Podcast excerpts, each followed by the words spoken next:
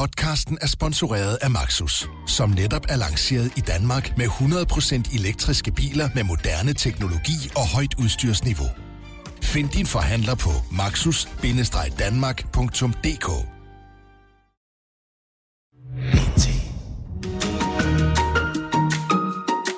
Så er det igen blevet sidst på ugen, og dermed tid til endnu en tur gennem stort og småt i Journalist Danmark.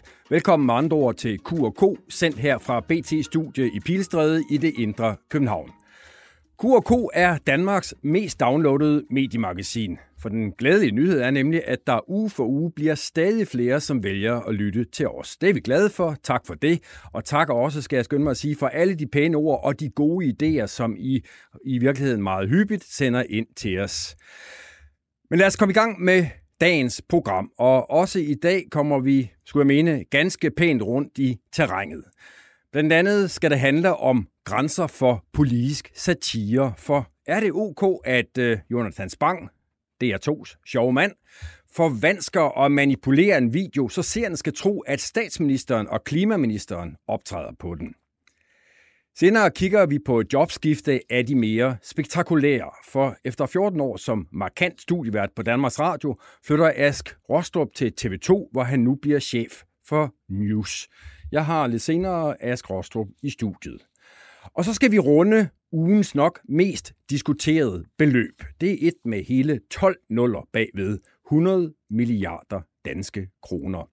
For afsæt i udtalelser fra en professor i sundhedsøkonomi skrev Berlingske, at dette svimlende beløb ultimativt kan blive prisen for at gennemføre statsministerens planer om massetestning.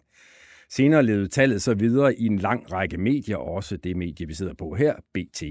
Og var den vinkling trods alt for ekstrem? Den debat tager vi lidt senere i programmet. Og til allersidst skal vi i dag møde en kvindelig chefredaktør. Man fristes til at sige endnu en af slagsen. For hvis der er et glasloft, altså sådan en slags, der forhindrer kvinder i at nå til tops, så må man bare konstatere, at en kvinde mere har formået at bryde igennem og indtage en toppost i en stor dansk medievirksomhed.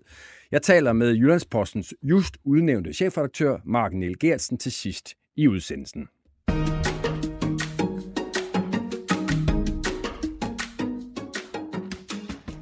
Og så vil faste lyttere vide, at nu skal vi til at introducere dagens gæste medvært. Men jeg har nu alligevel øh, tænkt mig at trække spændingen ud i det ulidelige, fordi vi skal lige i humør til at få introduktionen.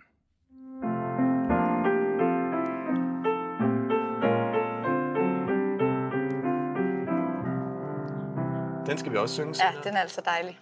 Og så kan du godt gøre dig klar til noget af en Grand Prix, en Grand Prix-basker. Kan du huske den her?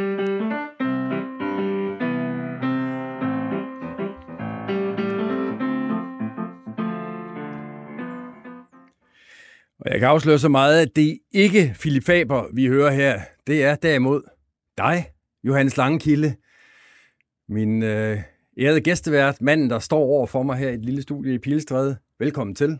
Tak skal du have, Henrik. Fornøjelse, at du vil være med. Ja, tak fordi jeg må. Øhm, er det nyhedsverden eller hyggepianisten Johannes Langkilde, jeg sidder og står over for her? Det er Johannes Langkilde. Som er hyggepianist eller studievært, eller hvordan skal vi rubricere dig nu Jeg stunder? er, jeg er journalist af uddannelse og musiker af hjerte, øhm, og øh, så inden for journalistikken har jeg lavet mange ting, og nu får jeg lov til også at tage mit hjerte og mit altså virkelig øh, passion med på arbejde. Jeg føler mig meget privilegeret. Ja, for det er ikke meget, man spiller på klaver i sådan en, en gennemsnitlig dansk øh, nyhedsudsendelse. For lidt, vil jeg sige. Synes du det? For lidt? Jamen, jeg spørger, fordi at der er jo mange, der på en eller anden måde har svært ved, og jeg, jeg, jeg kan allerede fornemme tr- trætheden i dine øjne, når, når, når jeg nu krabber mig i, i retning af, af det her spørgsmål. Fordi der er jo nogen, der har adresseret det her med, kan man den ene dag være nyhedsvært, seriøs, øh, stringent, nøgter mm. nyhedsvært, og så den næste dag øh, sidde og spille øh, slager på, på et, på et eller andet underholdningsprogram på Danmarks Radio? Jamen, jeg, jeg ser egentlig ikke rigtig den store modsætning, fordi jeg, øh, jeg er som, som menneske øh, mere end studievært, mere end journalist. Jeg er også musiker. Og, øh, og her får jeg lov til at kombinere to af de ting, som jeg elsker allermest i hele mit liv, nemlig journalistikken, det at være studievært, og, og min musikalske baggrund på et program, som jeg anser for at være øh, ren rendyrket public service i en krisetid, hvor det at synge sammen og det at formidle musik og kultur og fællesskab jo er en kerneopgave. Så for mig er det slet ikke mærkeligt øh, at, at lave det her. Øh, og jeg føler mig igen, altså i virkeligheden bare meget privilegeret, at jeg kan få lov til at kombinere nogle af de ting og være katalysator for det fællesskab, som, som fællessang hver for sig er, er blevet og, og stadigvæk er. Jamen, hvad er det for et format, det her? Fordi nu, nu siger du, det er en, et public service øh, i en krisetid. Mm. Jeg har andre, der, hør, hørt andre tale om sammenhængskraften, som det her program er udtryk for. Selveste statsministeren har på et af sine mange pressemøder nævnt øh, fællessang hver for sig som, sådan, som, som noget af det, der ligesom er et omdrejningspunkt i den her tid. Ja. Hvad, er det, hvad er det, det her program kan?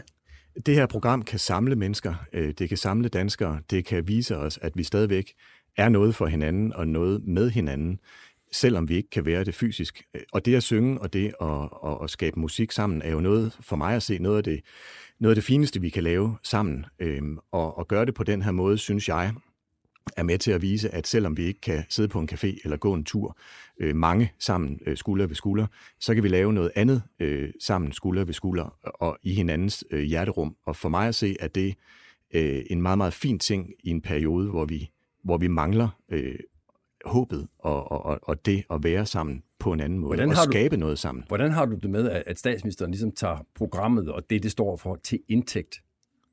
Øhm, jeg, må indrømme, jeg har faktisk ikke set det pressemøde, som du refererer til, men jeg, jeg håber, at alle danskere tager det her program til sig øhm, og får noget ud af det. Og mit indtryk er, også med alle de kommentarer, jeg får fra, fra vidt, øh, fra, fra fjern og, hvad siger man, langt væk fra, nær fjern, tror jeg, nær. Nær frem, langt væk fra, ja. at folk faktisk øh, over en bred kamp synes, at det her skaber rigtig meget værdi, og det er jeg meget stolt over at være en del af. Johannes Langkilde, det er godt at have dig i studiet, og vi skal lidt senere udsendelsen tale mere om, hvem du er, og hvad det er for en type journalistik, øh, du, du står for. Vi skal dog først lige til noget helt andet.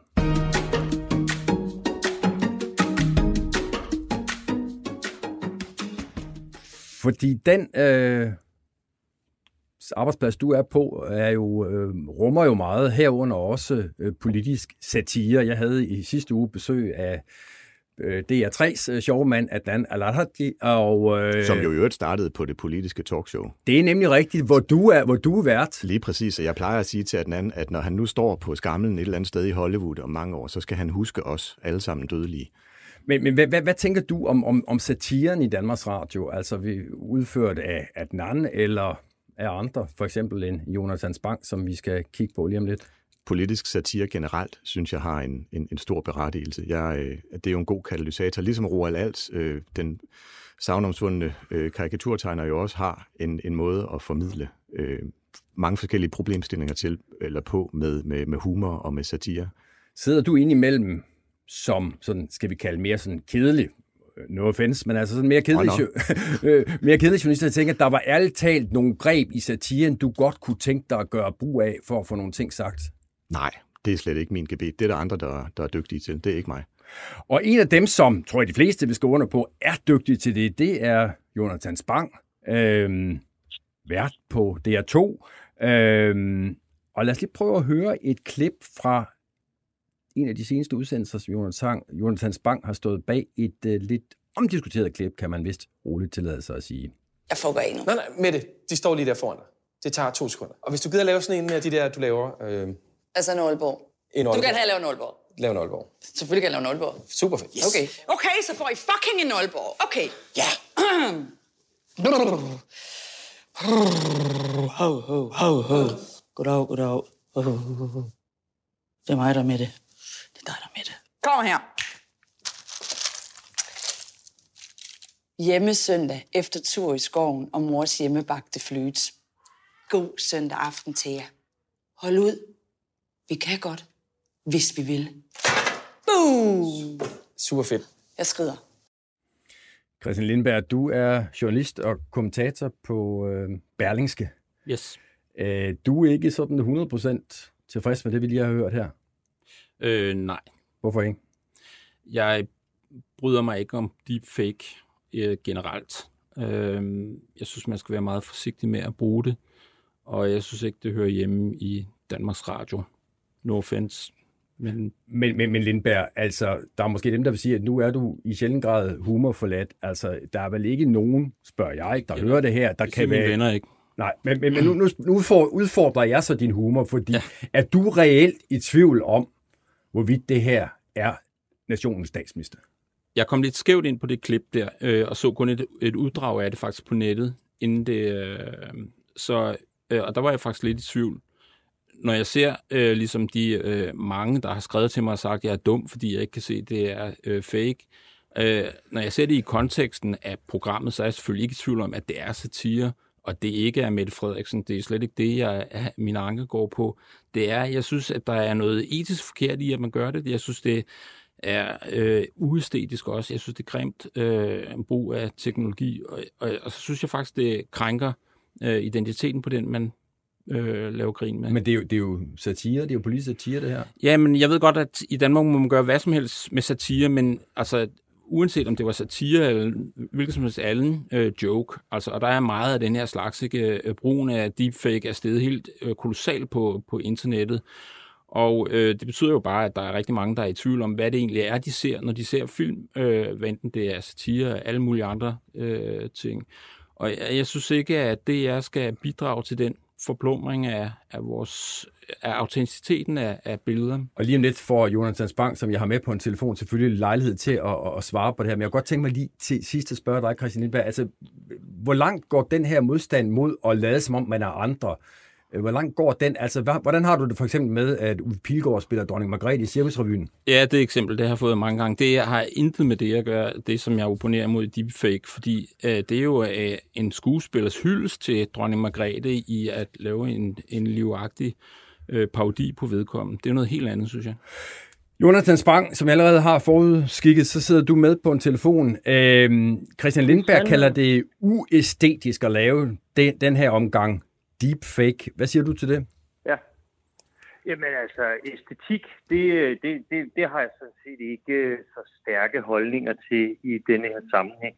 Altså det, som jeg synes er tydeligt ved det indslag, som vi har lavet, det er, at øhm, det netop ikke er virkeligheden. Og det viser vi på en del forskellige måder. Primært jo med indholdet, kan man sige, fordi det er så øh, tilpas fjollet, at jeg tænker, at hvis man kan blive i tvivl om, det er øh, den rigtige statsminister, øh, ja, så øh, det, det tror jeg, altså hele den der misforståelsesting, synes jeg, når jeg ser også øh, Berlingses artikel blive lagt op på sociale medier, så det virker som om, at Christian Lindberg er alene med, med den oplevelse. Øhm, altså, og udover det, så kan man sige, så er der stemmerne, som er skuespillernes egne, der er det greb, at vi ser kameraet, der filmer, vi ser øh, øh, fotografen og, og øh, lydmanden i billedet, ikke? hvilket jo, øh, man kan sige, hvad er det så for et billede? Det er jo typisk sådan, når man vil vise, at noget er øh, bagved. Jeg synes, vi har taget en rigtig mange forholdsregler i forhold til at vise, at det her er for sjovt. Men hvad, hvad er dit, og nu spørger ja. jeg sådan lidt alvorstungt, øh, og, og, og ja. undskyld for det, men hvad er dit ansvar ja, ja, ja. i forhold til de øh, seere, der måtte sidde derude, der måske er knap så opvagte ældre mennesker, der tænker, hov, hvad er nu det for noget, øh, statsministeren sidder og siger derinde i mit fjernsyn? Jamen det er klart, altså hvis, hvis vores sigte havde været at narre nogen, så, så havde jeg været ude på øh, moralsk øh, vanvittigt tynd is. Det er der ikke nogen tvivl om. Øh, det, men, men der vender jeg lidt tilbage til min pointe, at den vurdering, vi har lavet af det, det er, at det her er aflæseligt. Jeg så også, at Berlingske havde kørt en anden artikel i dag, øh, hvor øh, Christiane Vejlø snakkede om, hvad med de svagt seende? Altså, vi kan jo også komme ud et sted, hvor, hvad med de helt blinde? Altså, du ved, de har jo virkelig svært ved at få meget ud af mange visuelle medier. Altså, jeg, jeg synes måske, vi er lidt ude på et overdrev, og jeg vil sige, uden at tage den helt store sølvpapirshat på, at det er måske også lidt forudsigeligt, at Berlingske skal lave sådan en Danmarks Radio. Det er for galt. Det er ikke første gang, øh, vi har set den. Og jeg synes bare ikke, der rigtig er genklang ude i det store folkehav. Men, men, men, men Jonathan Spang, nu er de fleste jo enige om, at, at du er en ret habil satiriker, men har du ikke trådt ved siden af her, når det, der skulle være sjovt, bliver genstand for debat, i stedet for at være sjovt? Det mener jeg absolut ikke. Jeg mener, at, øh, jeg mener for det første, at det er, øh, som jeg siger, øh, meget, meget svært at finde nogen, der er ligesom Christian Lindberg. Øh, og du har lige nævnt en ekstra Ikke selv, synes, ikke? det. Altså Christian Vejlø og, og, og sikkert flere. øh, ja, okay. Og der er mange, der er enige med Det hende, der er faktisk, måske- hvis det endelig skal være. Det er muligt, der er, det er muligt, at der er en håndfuld. Det er slet ikke det, jeg, jeg anholder. Men jeg siger, jeg synes, at det, du laver en øh, regning uden verden, når du siger, at i stedet for at være morsom, jeg, det er mit indtryk, at rigtig mange synes, det er sjovt. Nu er det, skal du heller ikke være en folkeafstemning, om det er en god ting eller ej, vel? Altså, nu er det min mening, Bestemt at jeg synes, at det er noget bræk, ikke? Altså, så, så det, hvad det er andre mener, er jeg faktisk Ja, ligeglad Men med. det skal du selvfølgelig have lov til. at Tak for det. altså, Det er der jo ingen tvivl om. Nå, men det skal Øh, du er jo have tak for. Fra dig. Det er... okay. Øhm, det, som jeg anholder, jeg kommer ikke til at skændes med dig, Christian. Det, som jeg anholder, det er jo øh, det, du siger, Henrik. At du siger, at det har været genstand for debat i stedet for at være morsomt. Mm. Det er ikke min oplevelse. Så, så bare så jeg forstår dig, øh, Spang, altså i virkeligheden ser du debatten, også debatten om, hvor langt man kan gå i satirens navn, som det, der kvalificerer det til at være satire. Er det rigtigt forstået? Altså, hvis vi skal svinge os op på de helt høje navler, så øh, altså, mit sigte med det her har ikke været at debattere øh, deepfake, så, så det vil jeg ikke øh, gå ind i at sige, at det var også det, jeg ville. Men hvis vi skal op på de høje navler, så synes jeg, at det er bedre, at øh, folk bliver præsenteret for teknologien gennem noget, som meget tydeligt og aflæseligt er for sjov, i stedet for, at de møder det første gang, og Russia Today forsøger på at øh, manipulere med os alle sammen. Øh, jeg var lidt inde på øh, før, Jonathan Spang, da jeg talte med min gæstemedvært øh, Johannes Langkilde, det her med, hvor, ja. hvor, hvor langt man sådan kunne gå når det nu var satire. Øh, det, og, og, og det er jo sådan øh, of, et ofte fremført argument. Jeg hører, også, jeg hører også lidt dig sige det her. Altså, jamen, vi kan tillade os mere, når nu der er tale om satire. Køber du ind på den? Mm, Jeg ved ikke, om jeg øh, egentlig synes, at det er mere. Jeg mener, man kan noget andet i en, en øh, hvad skal man sige, traditionel journalistik, men jeg mener ikke nødvendigvis, at det øh, altid bare er sådan, at man kan mere. Jeg vil gerne komme med et eksempel. Altså, vi sendte jo tæt på sandheden, øh, mens øh, retssagen mod ubådsmassen kørte. Øhm, og der skal jeg da love for, at der ikke var nogen af de her øh, såkaldte lødige journalister, der holdt sig tilbage. Jeg kan huske, at selv Weekendavisen havde en længere artikel, hvor de havde sendt en øh, kriminalforfatter ind for ligesom at suge stemningen på en anden måde i retssagen. Det var jo en sag, som vi øh, vidste, og det var ikke for at hoppe op på nogen høj hest, vi vidste, at den kunne vi ikke det. Vi kunne ikke lave det, fordi at det var umuligt øh, at lave formet, eller i hvert fald for os med vores øh, evner, altså du ved, at det ville blive usmageligt. Så på den måde, så er man jo underlagt nogle andre begrænsninger. Altså, Så jeg køber ikke helt ind på den der med, at man bare kan mere. Giver det mening? Ja, det giver mening, fordi det du virkelig siger, hvis jeg skal oversætte, det er, altså nyhedsjournalister kan, gøre, kan, kan i visse sammenhæng gå længere end satirikere, og det omvendte gør sig også gældende. Det er vel sådan, man- må forstå det, Det er ikke? Ja, fuldstændig. Der er jo, det, det, det, det, den kontrakt, vi skriver i publikum, er jo, at det først og fremmest kommer til at være morsomt. Og så er det klart, at jo mere man så også kan bruge det til at fortælle en hel masse, så jo bedre er det. Men indimellem ryger man jo ind i, at noget er meget svært at gøre morsomt. Nu kunne jeg godt tænke mig at spørge dig, og, og- jeg ved godt, det er mig selv, der har bedt dig om at medvirke, og tak fordi du vil. Men, men, men- alligevel kunne jeg godt tænke mig at spørge, hvordan har en satiriker det med en sjov mand, det med at skulle intellektualisere på det, øh, han laver? Ja, jeg forsøger at undgå det så meget, som jeg kan. Så meget desto mere ærefuldt er det dog, at du er med her, vil jeg sige. Jamen, jamen tak. Jamen, fordi det bliver jo lynhurtigt. Altså, det er jo det der, ligesom, øh, du ved, patienten dør jo ret hurtigt, når man skal snakke om, hvorfor noget er Så Derfor forsøger jeg jo også altid øh, at, at, at, at bruge programmet til at, at lave de pointer, som, som jeg gerne vil, og ikke øh, gå ind i alt muligt debat, fordi det er jo også, jeg må indrømme, at jeg selv har det svært altid, når jeg ser komikere deltage i noget, hvor de er sådan alvorlige, ikke? og så sidder jeg der og tænker, hvorfor gør de dog det? Og nu står jeg her så selv, ikke? så jeg ved ikke, altså, det er, det, det er svært. Så lad mig slutte af på en sådan lidt mere, øh, på en lidt mere uhøjtidelig øh, klang. Altså, jeg tror, et af de indslag, du nok blev mest berømt på, øh, det var den der, det var det der tungekys øh, med dig og Værmund. Altså, lad os nu lige få sandheden frem. Var det a real one, eller var det bare et fake? Også det et fake? Altså, det var ikke deepfake, nej. Det var ikke deepfake.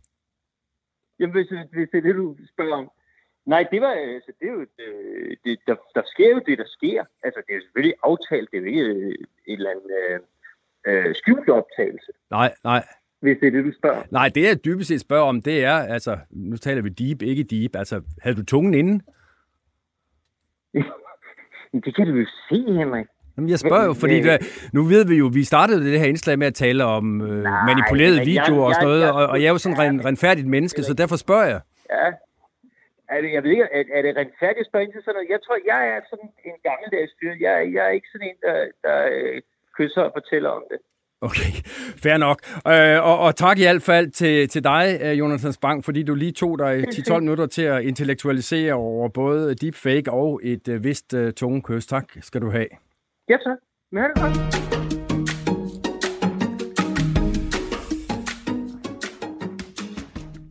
Så kan vi også have talt om tunge øh, kys og dybe af slagsen, Johannes Langkilde. Det havde du ikke regnet med, da du sagde ja til at komme herind. Nej, det, det sjove er, at jeg har faktisk øh, spurgt Pernille Vermund om nøjagtigt det samme, som du spørger Jonathan om, bare i det politiske talkshow. Jeg troede, du havde Med- spurgt, med- jeg troede, du havde spurgt hende, om hun også ville tungekys. Nej, nej, nej. Nå, nå, nå, nå. Nej, sådan er jeg ikke. Okay, men du, du har spurgt om to tungekysset. Ja, om, om, om, ja, om og den, den politiske vinkel på det. Ja.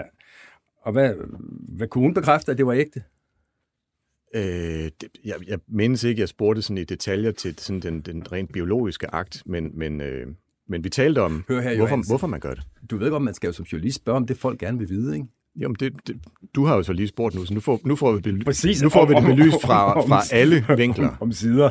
Nå, vi må hellere bevæge os væk fra, fra det her lidt utilsigtede emne, øh, fordi i mellemtiden har jeg fået en ny gæst i studiet, og, og faktisk er det sådan, at i talende stund befinder der sig en skaldet BT-journalist i det her studie, og hele to øh, værter fra Statsradiofonien fra Danmarks Radio. Der er dig, Johannes Langkilde, og så er der også den nytilkommende Ask Rostrup. Yep. Velkommen til, Ask. Tak. Og i et stykke tid endnu jo, Ja. og med end ikke så længe, Nej, det er nogle dage, tror jeg, det bliver faktisk bare. Ja. øh, stadig ansat på, på, på Danmarks Radio. Øhm, godt at have dig her.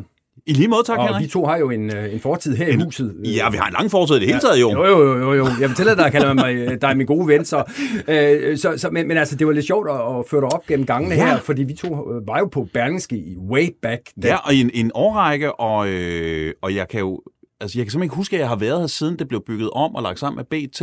Og så kommer jeg i tanke om, det har, jeg har været til Mads Kastrups afskedsreception, men der giver jeg direkte op, i- op i et receptionslokal. Men at gå rundt her, og vi prøvede ligesom at identificere, hvor det var, at øh, vi sad dengang, og hvor grafikafdelingen ja. lå. og Sådan. Det er faktisk Og jeg, svært. og jeg vil sige meget karakteristisk for vores generation af berlingske øh, elever og, og tid- journalister, øh, der, der fik vi jo også lige placeret Sali Erik Bistrups kontor. Det var det første, vi gjorde. Ja, fordi hvis man, hvis man har været på Berlingske der i midt-90'erne, Præcis. så er det klart, så er, øh, så er Erik Bistrup en, en, en definerende figur. Manden, hvorom avisen drejede. Lige, lige, lige præcis. Nå, det er ikke Erik Bistrup eller Berlingske, vi skal snakke om, eller vores bekendtskab, det er øh, dit, øh, dit nye job.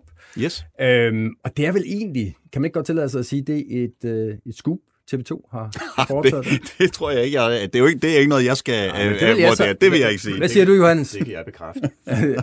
Faktisk var det sådan, apropos Scoop, øh, nu ved jeg, at du interesserer dig for, for, for fodbold. Øh, Jeg var lige over på BT's øh, sportsredaktion, Yep. her lige før vi gik i, i, i, øh, i øh, stu- studiet, og så sagde jeg, at jeg havde dig med, og så, så, så sagde jeg så, at det, det, er jo, det er faktisk en meget god signing, de lavede. Der følte jeg sådan, jeg talte lidt, lidt, lidt fodboldsprog. Ja, ikke? og det er jo ikke din hjemmebane, kan Nej, det er nemlig ikke Nej. min hjemmebane. Og der blev jeg faktisk belært om, at det var ikke bare en god signing. Det har den slags kontraktindgåelser, hvor man napper en god spiller fra en og til en anden. Det har et helt andet navn. Ved du, hvad det er? Du, du kender til fodbold? Ja, altså... Øh, ja, det, det, nej, jeg, jeg, nu, jeg tør simpelthen ikke at, at sige noget. Hvad, hvad, hvad hedder det? Holder I, er I klar? Ja, Ja. Det kaldes i fodboldkredse for en penis transfer. det, det har jeg simpelthen ikke hørt før, Henrik. men så ved jeg, du det. må- Måske at BT Sportsredaktion har bundet dig en lille en på det. jeg, Øh, jeg tror, de, men, altså, de sagde simpelthen, at øh, det var en øh, såkaldt penis transfer, der havde øh, fundet sted der, da TV2... Øh, ja, det er ikke noget, jeg sidder og ranker ryggen over, vil jeg sige lige nu, men, øh, men fair nok. øh, jeg tror, du skal forstå Nå, det okay, som, nå, en, det er godt, som, det er en, godt. som, som en Bare du ikke spørger, hvor min tunge har været henne, så er jeg glad. Nej.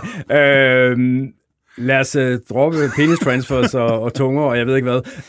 Uh, kommer du til at savne Danmarks Radio? Øh, øh, øh, u- utrolig meget. Hvorfor? Jeg har været sindssygt glad for at være i Danmarks Radio, øh, som hedder DR. Lad os lige holde fast til det. Det, det, det, altså, det, hedder, det hedder DR øh, i dag, og ikke Danmarks Radio. Lad os sige, det hedder DR. Ja, men det er står der på Danmarks Radio. Ja, det gjorde det gamle dage, men, det, men de går meget op i, at det hedder det. Jeg er, også, jeg er fuldstændig ligeglad. Nå, jamen, det har jeg været utrolig glad for. Jeg er, øh, jeg er meget, meget glad for DR som, både som idé og for mange af de ting, der bliver lavet, for alle de muligheder. Jeg har fået sådan helt egoistisk, øh, fået utrolig mange muligheder for at bedrive den form for journalistik, den form for øh, formidling, som jeg øh, tror på og øh, er vigtig og er glad for at lave. Så jeg forlader det med, med, ja, sådan med kærlighed til stedet i virkeligheden. Ja. Og nu skal du så være chef for det, du har kaldt for landets førende nyhedsmuskel. Det lyder sådan helt Jørgen Letsk. Ja, okay, det var måske også lige svulstigt nok, Ja, men, ja, ja, men det, har er rigtigt, det har, sagt. det, det har jeg nemlig Landets sagt. førende Ja. nyhedsmuskel. Ja. Jeg kunne godt tænke mig at spørge, hvorfor øh, befinder den førende nyhedsmuskel sig ikke på en, øh, et sted, der modtager 3,9 milliarder kroner om året? Jamen, det er... Det er jeg personligt også rigtig ked af, faktisk. Altså, øh, jeg, jeg, vil, jeg, jeg synes, det er ærgerligt, øh, og jeg, jeg har ikke noget behov for at forlade DR med, med, på nogen dårlig måde. Sådan noget. Men lige præcis, øh, det her er noget, jeg har øh, øh, jeg synes er ærgerligt. Jeg synes, det er ærgerligt, at DR ikke har en en, en, en 24-timers nyhedskanal, en samfundskanal, en, et, et sted, kan man sige, hvor En danskerne... en muskel. En muskel. Et sted, hvor danskerne går altså altid kan være sikker på, at når man tænder for den, så bliver man klædt på til lige at forstå, hvad der er sket, hvad der kommer til at ske. Øh, måske også få lidt perspektiv, og det behøver jo ikke at være en kopi af TV2 News. Det kan jo laves på alle mulige måder. Øh, øh, vi havde Update, øh, en, en, en, en, en web-nyhedskanal, øh, kørende, øh, blev desværre lukket. Og jeg synes, det er ærgerligt, øh, at, øh, fordi det er en, en kæmpe stor public service mastodont, og jeg synes, det er ærgerligt, at man ikke har valgt at prioritere det. Og på en eller anden måde, så har skiftende ledelser altid sagt, at tiden ikke var til det, og, og tiden har faktisk været til det hele tiden, synes jeg. Har du sagt det derude? Jeg, må ikke, jeg har jo ikke råbt det højt, men det er da noget, jeg har sagt, øh, både da jeg var chef i DR og på øh, gangene og sådan noget. Det tror jeg, også, jeg tror i øvrigt også, der er mange, der synes det. Øh, på en eller anden måde er det bare aldrig blevet, og nu tror jeg aldrig, det bliver, og, øh, fordi at man, man er så øh, utrolig optaget af, af, den, altså af det digitale, og det skal man også være. Jeg tror bare ikke, det udelukker hinanden. Jeg tror måske faktisk, at det kan være hinandens forudsætninger, og, og, og det er der, jeg tror, at, at news også er øh, enormt vigtigt, tror jeg også for TV2 Play og for, for kan man sige, øh, det digitale univers for TV2 og for danskerne. Altså, at, at Flow TV er ikke dødt. Flow TV eksisterer. Ja, fordi du, man kan jo sige, det er jo sådan lidt old school, Ja, det du det er bevæger dig ud til, ikke? Altså, det, det, det er øh, noget, der, der bliver sendt, når, når, når, det bliver produceret, og, og Ja. jeg ved godt, man kan gå ind og se det, men, men Ja. det ved jeg faktisk ikke engang, man kan med alle man. udsendelser, men øh, det er faktisk lidt tvivl om, man kan Du se. kan, godt, du kan godt se news. Ja, ja, live. Øh, Ja, men, og du kan se ikke- magasinerne. Jeg ved ikke, om du kan se det gamle nyhedsstream. Det tror jeg ikke, du kan. Nå, men hvorom alting er, altså det, det, er det er jo to forskellige veje at gå, det er også det, du siger. Ja. Altså der er den digitale vej, som man satser på på Danmarks Radio, og så er der så newsvejen, der dybest set har været uforandret, more or less, mm. siden uh, Per Michael Jensen fandt på det der for ja, Snart 15 år siden. 15 år siden. Ja. Ikke? Øh, er, er du sikker på, at det ikke er DR, der er fat i den lange ende? Med det digitale? Jamen, på et eller andet tidspunkt får det jo ret, og så er Flow TV dødt. Jeg tror bare ikke, det sker i min levetid, faktisk. Altså, jeg, altså det kan godt være, at vi bliver færre og færre, der ser Flow TV, og, og, og, og der er jo rigtig mange, der ikke har et, en, sådan en, et, et tv stående derhjemme med en remote, men så streamer de det på deres telefoner og så videre. Det er jo også en, altså selvom du ser det på din telefon, så ser de jo måske noget Flow TV live, som at se news live på TV2 Play, eller at se fællesang live på DRTV. Så så det er jo også, en, altså det er jo også Flow TV, det er jo bare, en- det er jo bare en platformsbetegnelse det andet. Og jeg tror, jeg tror, nej, jeg synes, at det er vigtigt, at øh, store statsfinansierede public service øh, virksomheder, de, de, de, skal, de skal jo, jeg synes, man skal have et sted, hvor man kan gå hen, altid at blive klædt på. Øh, og jeg synes ikke, det er godt nok, at når jeg er færdig med en 21 tv-avis om aftenen, kan sige, at så er der tv-avis igen om 18 timer. Øh, så kommer der en 18.30. Nu har vi så en morgen-tv-avis og har haft det øh, et års tid på grund af corona. Ja, det, det synes jeg er ærgerligt, at vi ikke kan, har, har, kan gøre bedre. Og, og det siger jeg i øvrigt også med kærlighed, fordi det er jo en diskussion, der er, jeg ved, jeg ikke har været alene, men, men, men det, jeg, jeg synes, det er ærgerligt. Du sidder og griner, Johannes Langkilde. Jamen, det er bare al den kærlighed i rummet. Jeg kan, jeg kan næsten ikke få luft, jo. altså nu, nu, jeg skal spørge, og jeg ved godt, at du må nok ikke, men hvad tænker du om det, at Ask siger, i forhold til den manglende nyhedsmuskel på Danmarks Radio? Jeg hæfter mig ved, at der er to fremragende øh, public service tv-stationer i Danmark, som gør forskellige ting, og jeg har haft æren af at arbejde begge steder, og jeg elsker øh, begge huse, og de mennesker, der er i husene, og kommer til at savne mine gode venner Marker her. Og i lige måde.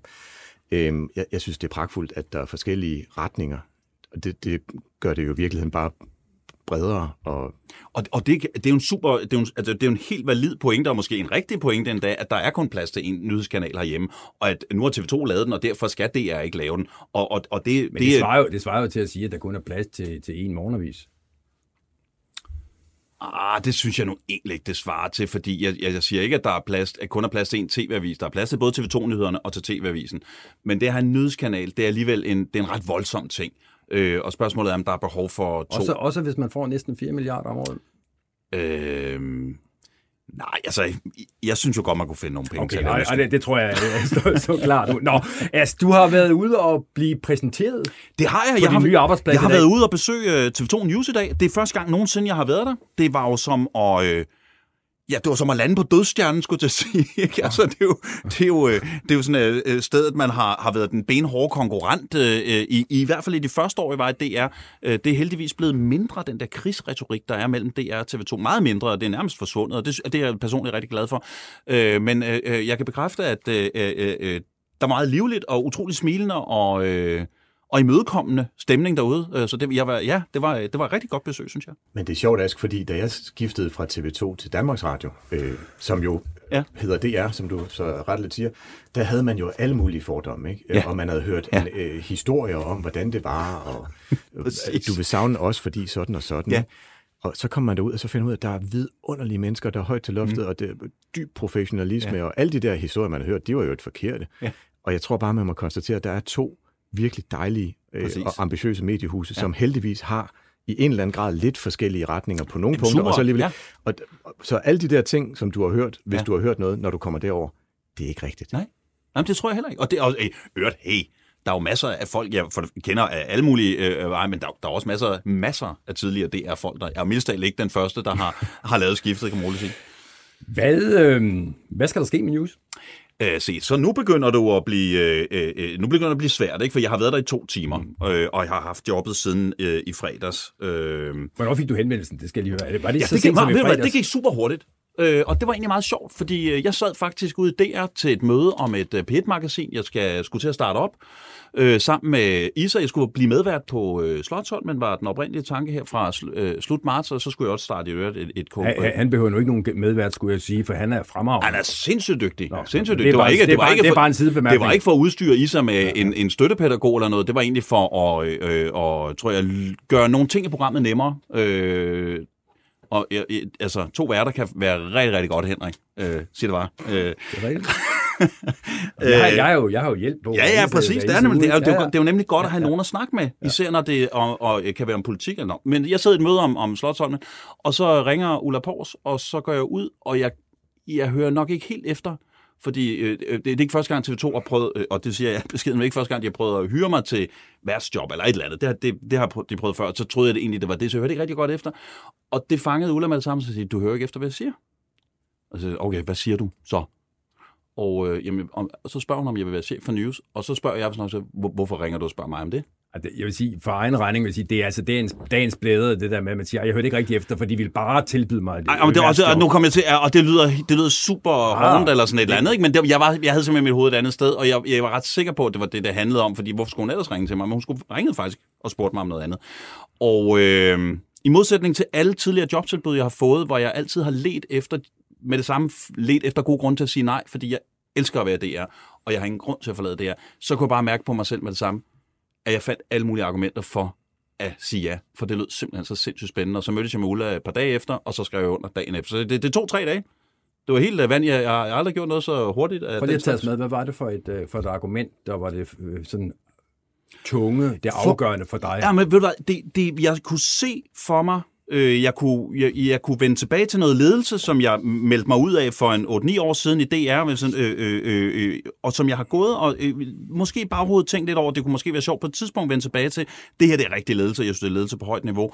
Men det, det mest af alt er, jeg synes, det løber, altså alt det, jeg har lavet som nyhedsjournalist siden du og jeg blev færdige stort set samme dag i øh, januar 1991 for 30 år siden, øh, på Journalisterskolen i Aarhus, der har det handlet om præcis det, News laver. Det handler om politik, om samfund, om verden. Det har handlet om, hvordan formidler man komplicerede sammenhænge på den bredest mulige måde, så flest mulige mennesker kan klæde sig på til at begå sig, både til samtalen ved kantinebordet og til at sætte et kryds mere eller mindre kvalificeret hver fjerde år. Øh, det løber sammen i den kanal. Det må bare sige. Og jeg synes, jeg kan ikke forestille mig noget, jeg har mere lyst til at arbejde med, end lige præcis den kanal, som i øvrigt er utrolig veldrevet, som den er. Den er top godt skruet sammen. Det er et meget fint kalibreret journalistisk produkt. Men, men jeg tænker også, jeg har jo allerede tusind idéer, som jeg overhovedet ikke vil lufte nu, men jeg tænker, og, og de har gjort så uh, ufattelig mange uh, erfaringer allerede, så det skal jeg også finde ud af. Jeg skal lære huset at kende, uh, organisationen at kende, alt muligt at kende, før jeg mener noget uh, offentligt om det. Okay, det slipper du så for at, at blive spurgt om, men, men jeg kunne godt tænke mig her til, hvor vi nærmer os afslutningen. Hvad, hvem ser du som TV2 News hovedkonkurrent? Øh, jamen, der tror jeg simpelthen, at, at news er ved at blive så bred. Det er jo den tredje mest sete kanal i Danmark efter de to øh, moderdyr, altså TV2 og DR1, øh, at, at det er næsten alt andet journalistik eller nyhedsjournalistik, der tager vores tid. Tid er jo, tid eller opmærksomhed kan man sige, er jo øh, den vare, vi, eller et, et, et, det, vi, det, det, det, vi alle sammen går efter som journalister. Vi går efter vores kunders opmærksomhed, vores seers, vores brugeres, vores lytteres, vores læsers opmærksomhed. Det vil sige, at alt andet er på den måde en konkurrent. Men jeg vil sige, lige præcis TV2 News, synes jeg, er et så unikt produkt, som vi var inde på før. Der findes ikke noget man til. Der er ikke andre steder, du kan gå hen altid og tænde for fjernsynet, få et nyhedsoverblik, høre hvordan Christian Thulsen Dahl eller Maj Villassen sagde noget, da de sagde det. Det kan man bare få på News instantly, og det er et unikt produkt. Så derfor er jeg, jeg, jeg synes ikke, at der er, er kon- konkurrent, den, sådan, den en-til-en journalistiske konkurrence er så hård, men konkurrencen om at, at vores tid, den er benhård. Ask Rostrup, jeg, jeg, jeg, ja, du skal, ja, det skulle du lov til. Jeg blev nødt til at spørge dig om noget, Ask. Ja. Askometeret, er det varemærkebeskyttet? Tager du det med dig? Der er ikke nogen, der skal lege med det. Altså, så kan de kalde det noget andet, synes jeg.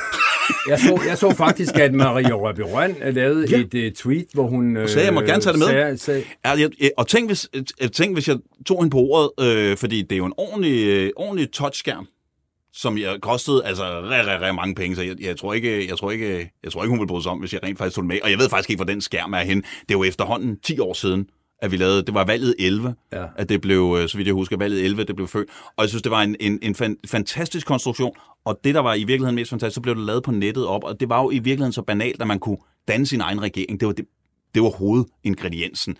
Og, og det kunne man så også gøre på nettet, hvordan tæller man til 90. Og da vi så fjernede det fra nettet halvanden måned efter valget, så fik vi et, jeg fik personligt et hav af henvendelser sådan fra samfundsfagslærer, som sagde, kan I ikke få det tilbage igen, fordi nu har vi inkorporeret det i undervisning. Og det er bare toppen når sådan noget sker. For ikke at vi fjerner det, men at vi har lavet noget, som har været så pædagogisk, at man bruger det i undervisningen på gymnasier og i de ældste klasser i folkeskolen. Det er drøm, og det er også det, news kan. Men det er jo, det er jo altså, askometer, det er jo det nærmeste, du kommer en udødelig gørelse. ja, præcis, sådan. præcis. Og jeg vil sige, du er altså ikke mig, der fandt på navnet. Nej, det, det, det, det, det også det, det, ligne dig dårligt, hvis du fandt på.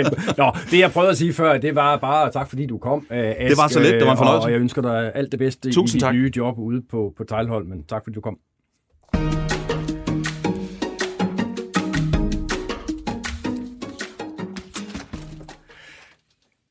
Ja, okay. så er der kun, en, så er der kun D, en DR været tilbage, fordi Ask Rostrup har forladt lokalet, og nu også snart øh, DR. Øh, Johannes Langkilde, hvis jeg siger 100 milliarder, hvad siger du så? Jamen, det er jo den store, det, er det store tal, som vi har talt om øh, i, i nogen tid nu. Ja, i hvert fald øh, 10-12 dage efter, ja. at øh, Berlingske skrev en artikel, hvor man citerede sundhedsøkonom øh, Jakob Kjellberg for at sige, at hvis der skulle testes i det omfang, som statsminister Mette Frederiksen øh, har lagt op til i ja, interview ja. med Berlingske, jamen så ville det stå i cirka 100 milliarder kroner per år, svarende til, hvad, der, hvad det koster at drive øh, de danske sygehuse. Ja. Øh, hvad tænkte du om det beløb, da du hørte det første gang? Jeg tænkte, det var et, et, et meget stort beløb. Øhm, altså, voldsomt stort beløb. Jeg, jeg satte mig ikke ned og, og, og gennemtjekkede og regnede efter på det, men altså, ved første øjekast, der virkede det jo som et meget højt beløb. Og, og det var der så andre, der, der stussede over, øh, og øh, i går udtalte så øh, Jakob Kjellberg til øh, journalisten vores øh, fagblad, at øh, Ah, det tal var så nok øh, en smule urealistisk. Det var i hvert fald sat øh, meget på spidsen. Han øh, vedgik sig, hvad han havde sagt, men, men, men sagde så også, at øh, det var øh, sat øh, jo ganske meget på spidsen. Øh, jeg havde lidt tidligere i dag besøg af øh, Christian Lindhardt, der er chefredaktør på øh, bemeldte fagbladet Journalisten og øh, relationschef Kasper Krog, der er indlandschef på Berlingske. Og jeg indledte med at spørge Kasper Krog, hvorfor Berlingske egentlig valgte at vinkle på noget, som end ikke ophavsmanden, kilden, eksperten selv troede på var realistisk. Vi vælger at vinkle på en eksperts vurdering af, ud fra de givende forudsætninger, hvad er det så, han mener, der vil være en virkelighed? Christian Lindhardt, du er chefredaktør for øh, vores allesammen, altså vi journalisters fagblad, øh, Journalisten, og I bragte i går en, en kritisk artikel om det her. Hvad er, som du ser det, problemet med Berlingskes dækning? Det, jeg synes, der er problemet med den historie, det er jo ikke kun Berlingske, som har et problem her. Det er jo stort set samtlige danske medier, som har viderebragt den her historie om, at regeringens teststrategi vil koste 100 milliarder kroner. Og det kommer det ikke til at koste under nogen omstændigheder. Og det, jeg øh, efterlyste, da jeg selv delte historien i går, det var, burde der ikke være nogen journalister, der stillede sig selv det spørgsmål, kan det her virkelig være rigtigt? For det er jo helt, helt skudt ved siden af det tal. Men tallet er jo det er jo det, Kasper Krog også siger, en anskuelighedsundervisning i, hvor dyrt det her potentielt kan være. Men bare, bare for at starte et sted. Der er lagt op til, at der er 6 millioner øh, danskere, der skal testes to gange om ugen i et helt år. For det første er der, er der ikke 6 millioner danskere, der er kun 5,8 millioner. Af dem er 800.000 under 13 år, de skal ikke testes. Af dem er 200.000 allerede vaccineret, de skal heller ikke testes. Så allerede her er vi nede på øh, 25 procent nede. Vi er nede på omkring 70-75 milliarder kroner. Og så har vi slet ikke snakket om alle de andre forudsætninger. Test koster ikke 150 kroner. Der er masser af test, som er meget, meget billigere, hvor folk tester selv. Det er man ved at rulle ud over hele landet. Der er ingen, der tror på, at alle danskere skal testes to gange om ugen i al, øh, øh, i, i, for evigt. Øh, så det tal er grebet ud af luften, og det bidrager ikke med noget til den offentlige debat. Men det tal, du siger, er grebet ud af luften, det kommer jo ikke desto mindre ikke fra en tilfældig uh, Mr. Know-all på Facebook. Det kommer fra en tidligere professor i sundhedsøkonomi. Han er, han er nuværende professor. Nuværende professor, ja. så meget desto mere. En mand, der ved noget om området. Uh, det, det, det, man kan jo ikke bebrejde Berlingske, at de uh, lægger spalter til, hvad denne her højt kompetente mand jeg vurderer. Synes, jeg synes, at det, man, da, da jeg læste den artikel uh, i sidste uge, så tænkte jeg, at det her, det kan simpelthen ikke passe. Det tror jeg simpelthen ikke på, det her tal. Og det, øh, og det vi så har gjort på journalisten, det er vi gået tilbage til kilden, øh, Berlingskes kilde, men vi er også gået til nogle andre sundhedsøkonomer, og de siger samstemmende, at det her tal på 100 milliarder, det kommer aldrig nogensinde til at være det rigtige tal. Aldrig nogensinde. Af mange forskellige årsager. På grund af antal, på grund af prisen på test, på grund af perioden, man skal teste i, osv. osv. Og det, det, der undrer mig, det er, hvad, hvad Berlingske egentlig synes, at det tal beriger debatten med. Hvad beriger det debatten med, Kasper Kro? Det er jo et bud ud af flere. Altså, der er jo så andre økonomer, som I har talt med. Vi har jo også talt med andre økonomer, det kan jeg vende tilbage til, som har hver sit bud på det. Men, men, men det, der er, det, det hovedudfordringen, det her er, at Mette Frederiksen i sit interview, som på det tidspunkt var det jo altså øh, frem til i går, hvor der faktisk kom en strategi for genåbning, så var Mette Frederiksens ord jo det scenarie, der blev tegnet op for, hvad er det, hvordan skal øh, Danmarks strategi omkring coronabekæmpelse være fremover. Det er jo det, vi må prøve at tage fat i som journalister og arbejde med. Øh, så, så laver vi det her med Jacob Kjeldberg, men det er jo ikke den eneste artikel, vi laver omkring det, som jeg også sagde til, til journalisten på, på, på dit fagblad i går, så er det her jo en af flere artikler, hvor vi følger op og prøver at sige, okay, kan vi få andre holdninger på? Dagen efter har vi tre andre økonomer, som er inde på noget af det samme sige, de mener ikke, at perioden for test er så lang, så beløbet vil være mindre, men enigheden er sådan set, at det bliver et større milliardbeløb.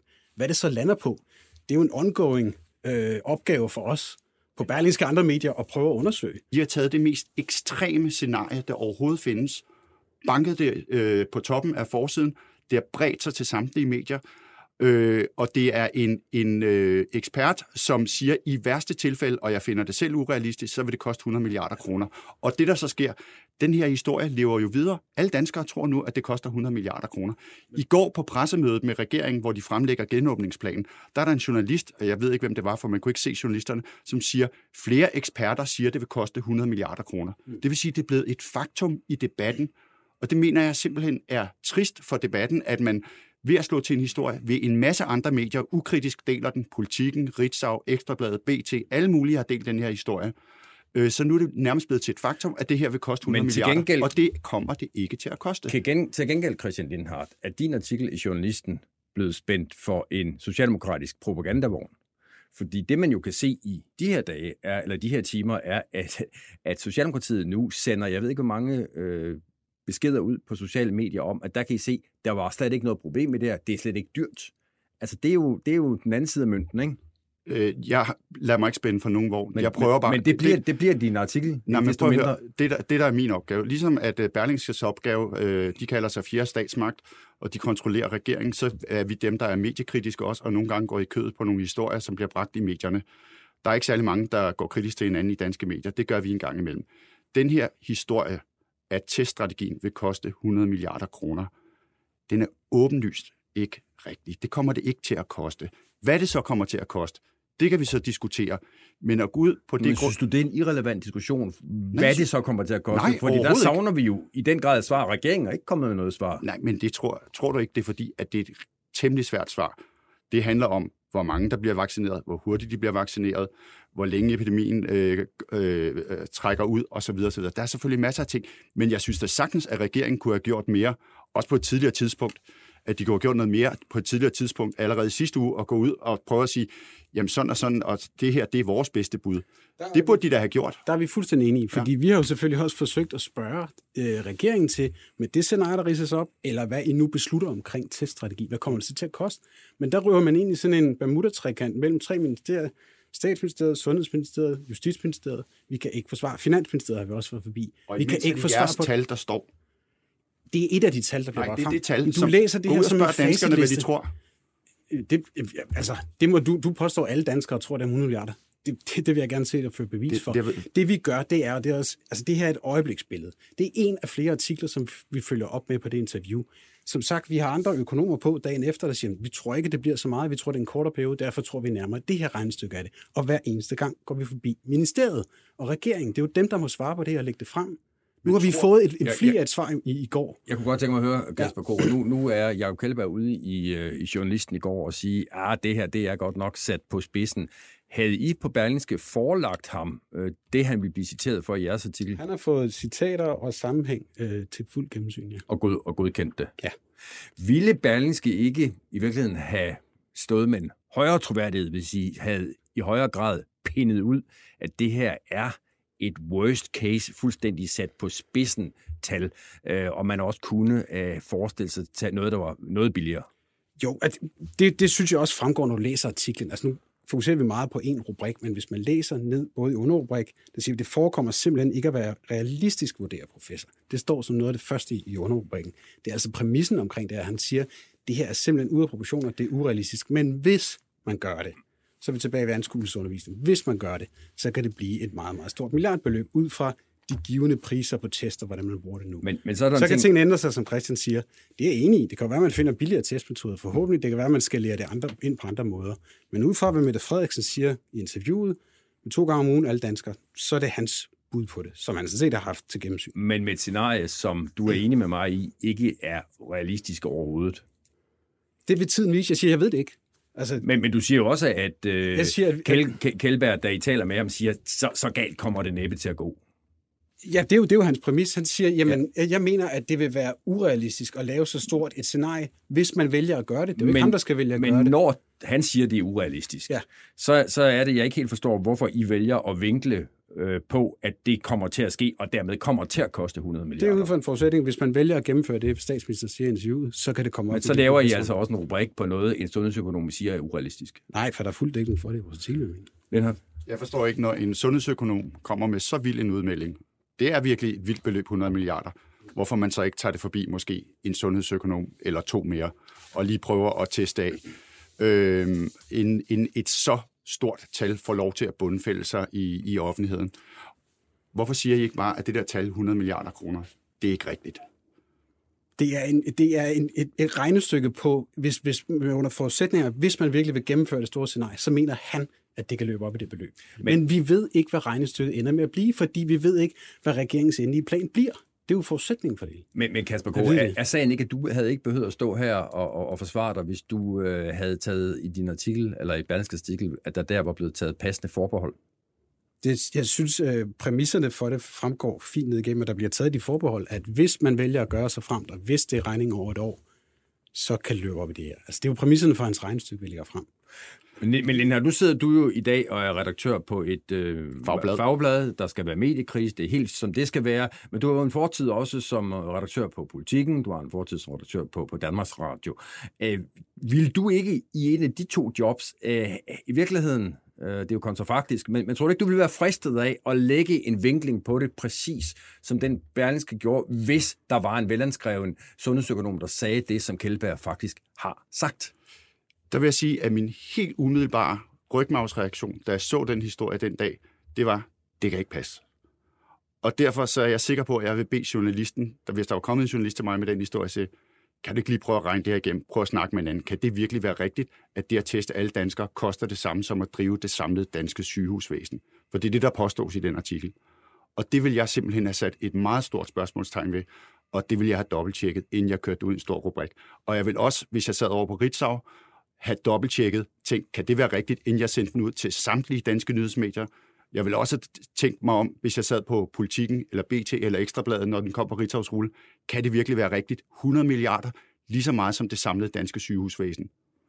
Og havde du den mavefornemmelse, Kasper Krog, at et eller andet her ikke var, som det skulle være? Det er det her verdens krisesvar, for jeg var faktisk ikke på arbejde den dag. Så, så, så, så det, Men det, da du det, læste den så, hvad det? Det, der var vigtigt, var... Jamen, jeg synes, der er dækning for det. Det, det fastholder jeg jo. Altså, når jeg læser ned igennem... Jeg læser aldrig kun rubrikker. Jeg læser sgu, hvad der står i artiklen. Jeg læser, hvad der står i underrubrikken. men du, du skal vel som, som ansvarlig for skal Berlingske jeg da, Tidende ja. redaktion også forholde dig til, hvordan, det bliver, er hvordan, for hvordan os, bliver de her artikler taget op? selvfølgelig, selvfølgelig. Men det vigtigste for os er at sige, det her er en mands bud på, hvad det her vil koste. Det er jeg meget enig med. Det kan vi ikke lade stå alene. Og derfor har vi siden da forsøgt med andre økonomer, som jeg øh, fortalte om, ved at spørge regeringen øh, gentagende gange, hvad bliver virkeligheden? For det, det er jo det vigtigste egentlig. Det, det er, hvad bliver virkeligheden for alle danskerne? Dernæst, hvad vil det koste? Er der nogle juridiske problemstillinger omkring det? Det skal vi da afdække. Det er jeg fuldstændig enig med dig i, og det er det, vi arbejder på for os. Ja, så vidt altså Kasper Kro, øh, redaktionschef fra Berlingske og øh, chefredaktøren fra Fagbladet, journalisten øh, Christian Lindhardt. Vi skal lidt tilbage til, til dig, Johannes Langkilde, og dine journalistiske meritter. Øh, fordi nu laver du så øh, sang der om fredagen, men, men øh, du har jo en lang karriere forud for det. Altså, du har været på TV2, er det i... Der var jeg i sammenlagt, så vidt jeg lige kan huske, nærmest 12 år. Og så kommer du så til Så Danmarks kommer jeg Radio. til, i øh, 2013, øh, hvor vi flytter til Washington, og jeg bliver korrespondent derovre i fire år, kommer så tilbage til DR i øh, 2017 i Danmark. Det slår mig jo, når jeg ser hen over din karriere, altså både på TV2 og også, også, også den på Danmarks Radio, det har jo altid sådan været i en, en position i front. Altså, der har sikkert været en periode øh, helt tilbage, hvor du har været en anonym øh, vandbærer, men den har ikke været så lang.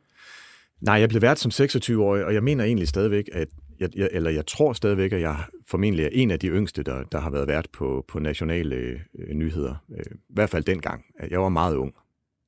Og hvordan var det? Det var, øh, det var for det første jo enormt spændende, øh, men også ærefrygtindgydende. Øh, og som jeg også har sagt nogle andre gange, når folk spørger, hvordan gør man det, når man er så ung øh, og står der i front på 22-nyhederne og 19-nyhederne på, på TV2. Som 26-årig? Som 26-årig. Jeg lagde en bevidst strategi simpelthen om, at jeg ville være så, så seriøs og så, så, så, så øh, øh, middle of the road som overhovedet muligt i et år. Det var min bevidste strategi, øh, fordi jeg ville for alt i verden undgå, at folk skulle tro, at jeg tog jobbet for at blive set, for at blive kendt, øh, for at komme i bladene. Øh, jeg gjorde det, fordi jeg elsker journalistik, elskede og gør stadigvæk mit arbejde, og det at være vært var en kæmpe stor udfordring, som jeg gerne ville have, at folk skulle tage seriøst og, og, og, og acceptere, at jeg gjorde det for mit fag, og ikke for at komme i fjernsynet. Så jeg prøvede, altså der var jo dengang, og det er der jo i og for sig stadigvæk, altså den her med, at du skal være den personlige vært. Og der sagde jeg til mig selv, det må vente alle de her ting, alle de der krumspring, man kan gøre for at, øh, altså, du ved, øh, stikke lidt ud og skabe en god stemning osv. Nej, det skal handle om først og fremmest faget. Øh, I virkeligheden lidt kedeligt. Og vel fordi du skulle bevise, at du som 26-årig var i gåsøjne voksen nok til det Præcis. job. Ja. Så bliver du så øh, korrespondent øh, i 13. Det er jo derfor, du forlader, som jeg forstår det. Jeg forlader øh, TV2 to for, at blive korrespondent på, på DR. Hvilke ja. overvejelser gjorde du dig i den anledning? Øh, lidt det samme. Jeg startede, øh, overvejelserne gik på, at jeg var startet så ung, som jeg gjorde, øh, og, og dermed, hvis jeg skulle skrive et nyt kapitel i mit allerede dengang unge liv, øh, så bliver jeg simpelthen nødt til at, at gøre noget efter 12 år på en arbejdsplads, som jeg elskede, øh, og stadigvæk har, har veneration for. Øh, og at komme til Washington øh, på det tidspunkt var den ideelle måde for mig at skrive et nyt journalistisk kapitel øh, i mit arbejdsliv. Og, og man kan jo ikke øh, man kan jo ikke sige Washington flytning familien Langkilde uden også at sige jazz. ja.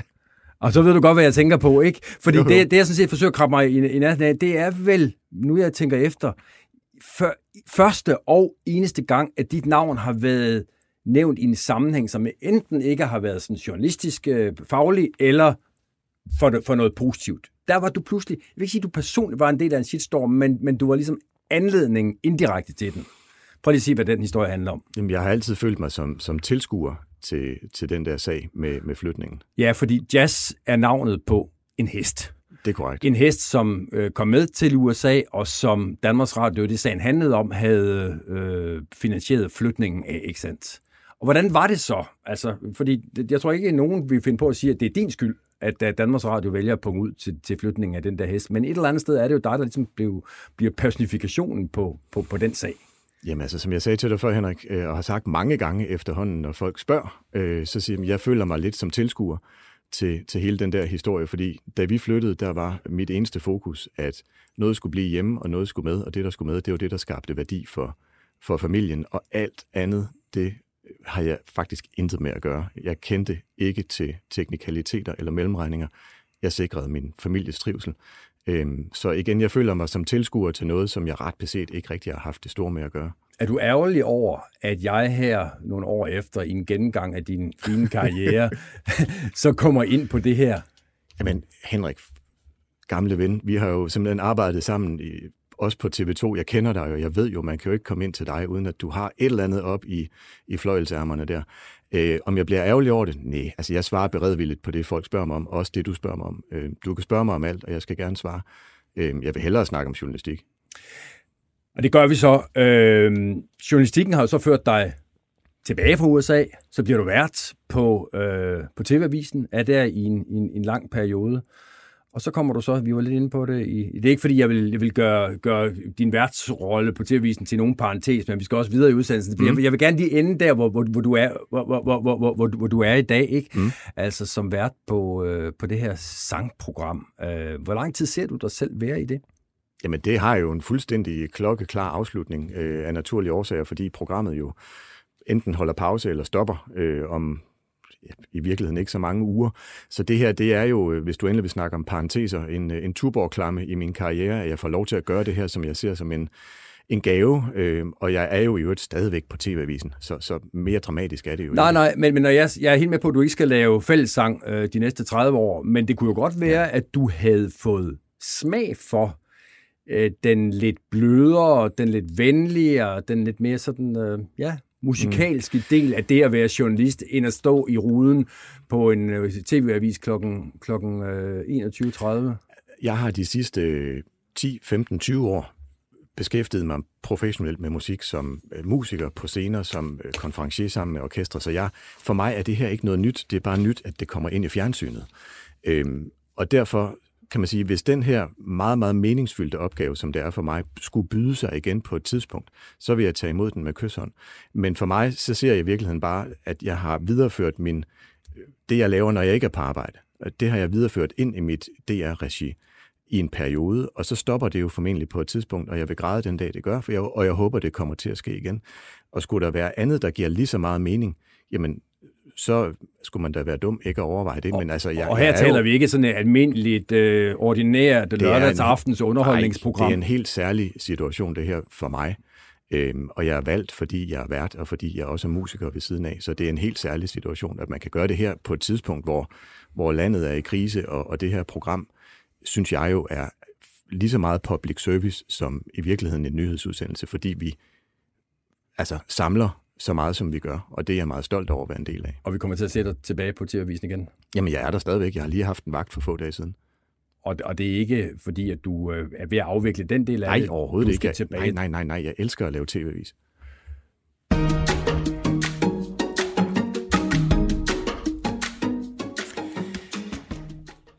Johannes Langkild, nu vil jeg lige læse en række navne op for dig. Øh, Anne Engdahl, Stig Christensen, Maria Rørby Røn, Anne Mette Svane, Mette Østergaard, Ulla Pors, Sandy French, Anne-Marie Dom, Anne Nykke Davidsen, Pernille Holbøl. Det er jo alle sammen kvindelige chefer i den danske mediebranche. Mm. Man taler nogle gange om sådan et glasloft, som kvinder ikke kan bryde igennem når, til de absolute topposter.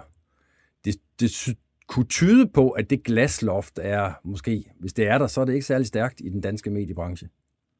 Ja, det er forhåbentlig ved at splindres, hvis ikke det allerede er øh, splindret. Altså, jeg synes jo, det er en, en fantastisk liste af navne, du, du ramser op. Meget, meget dygtige, hvor jeg indtil flere øvrigt af mine, mine egne chefer. Og en af dem, der, hvis der er et loft, øh, er brudt igennem det, det er dig, øh, Mark Niel Gertsen. Du er nemlig blevet chefredaktør på øh, Morgenavisen, Jyllandsposten. Og man kan vel næsten sige, i hukommende den lange liste, jeg lige har læst op, så er øh, Jyllandsposten vel at betragte som en last mover.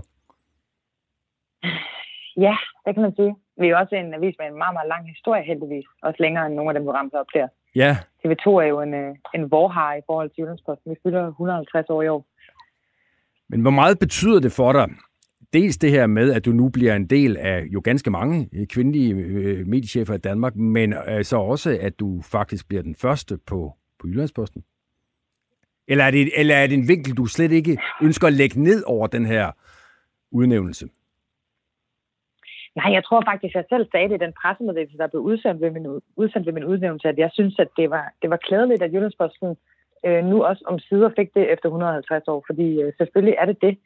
Øh, og der, der, er også, øh, der er også øh, et eller andet øh, med at træde ind i en moderne fremtid og sådan noget, hvor, hvor det i hvert fald er rigtig fint, at det er tydeligt for alle, at det ikke er noget problem på Jyllandsposten at være kvinde, fordi det kan jo godt være, at der har været en kvalificeret øh, før min tid, som ikke er blevet den. Der har i hvert fald været masser af dygtige kvinder før mig, tror jeg.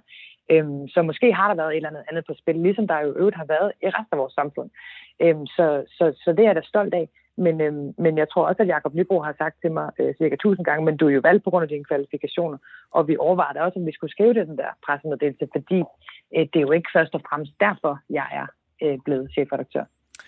Og det er du, fordi du er en, øh, en dygtig journalist, antager jeg, men du er jo også en øh, ung journalist. Uh, det, det, er jo, det er jo meget relativt unge alder, mm. vil jeg tillade mig at sige, at blive udnævnt til noget så fornemt som chefredaktør for en stor dansk morgenavis. Hvordan har du det med det?